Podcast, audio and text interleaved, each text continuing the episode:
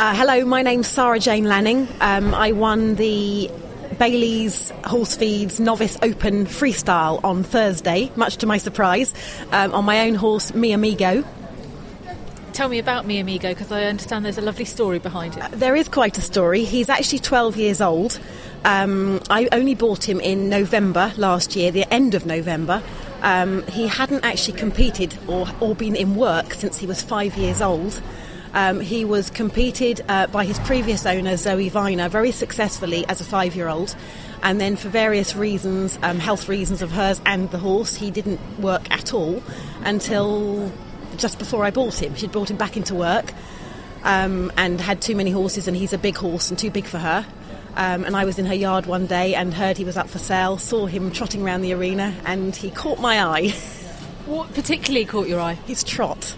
Although he's got three very nice paces, I saw him trot across the arena and that was it. I Fell in love. smitten. Yes, yes. That's that's very special. I wasn't actually looking to have another horse, um, and I only looked at him because I thought maybe I, well, Zoe wondered if one of my pupils might be interested, and um, I couldn't stop thinking about him, so I texted her that weekend and said, I can't stop thinking about your horse, please, may I come and try him? And here we are. Unbelievable. and so, tell me, tell me about being here at Hartpury and how things went for you in the arena and, and the build up to it as well. Uh, I've, it's been a very emotional show for me so far. Um, in fact, the whole year because um, my dad sadly died. Um, on Valentine's Day, which was only the week before the regionals, um, he lived out in California, so I'd actually been out there saying my goodbyes to him because we knew he was not going to last much longer. Uh, so we'd had a very difficult preparation, obviously, for the regionals. Um, thanks to a wonderful friend, Susie Roberts, and my wonderful other half, Andrew Griffin, they kept him lunged, and my other horse. So they didn't actually, we weren't ridden at all. Um, went to the regionals, and I'd promised my dad I'd try and win for him, and I managed to win not just one, but three, which was lovely. And so to come here and then win the championship was just. I, I still don't, haven't quite sort of, it hasn't sunk in. hugely emotional and Very. hugely emotional for you to as well keep your cool in there and with everything else going on. How do I you manage that? a, I actually had a very tricky ride. Um, he's never, the horse has never seen anything like this, and it's a very electric atmosphere in there. For I mean, just watching now at the moment the Advanced Medium Open, and some of these horses are, you know, quite seasoned campaigners, and they're not coping, and it's very, very tricky. And he was terrified. He he did the walk round and cope. That was fine because he could follow all his friends. Um, going around the edge and seeing all the people along the trade stand side was quite scary, and I did wonder how I was even going to get a test out of him.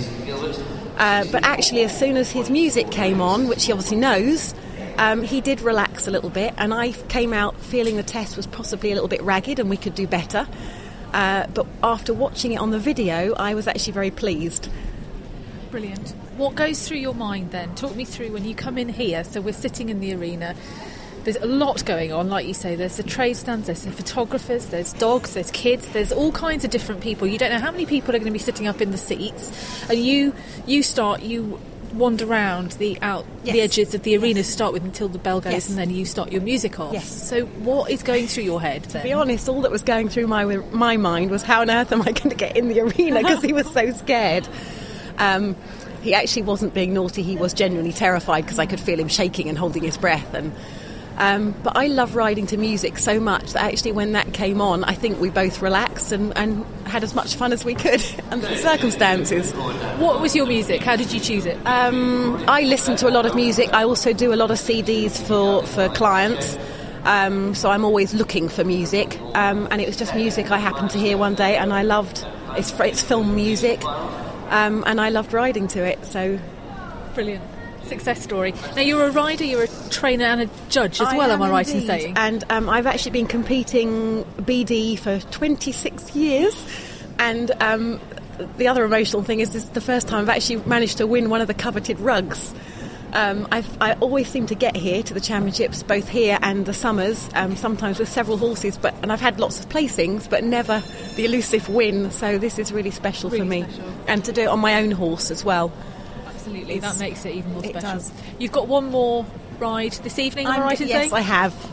Which one's that? Which category? Um, and another horse, um, Try Me Once, in the Intermediate One freestyle, and we're we're not going to be up with the you know the top placings, but we're going to have fun. You say exactly. We're going to have fun. Brilliant. Well, congratulations Thank for this very much. weekend, and well done. Can I say thank you to the sponsors as well for their very generous sponsorship?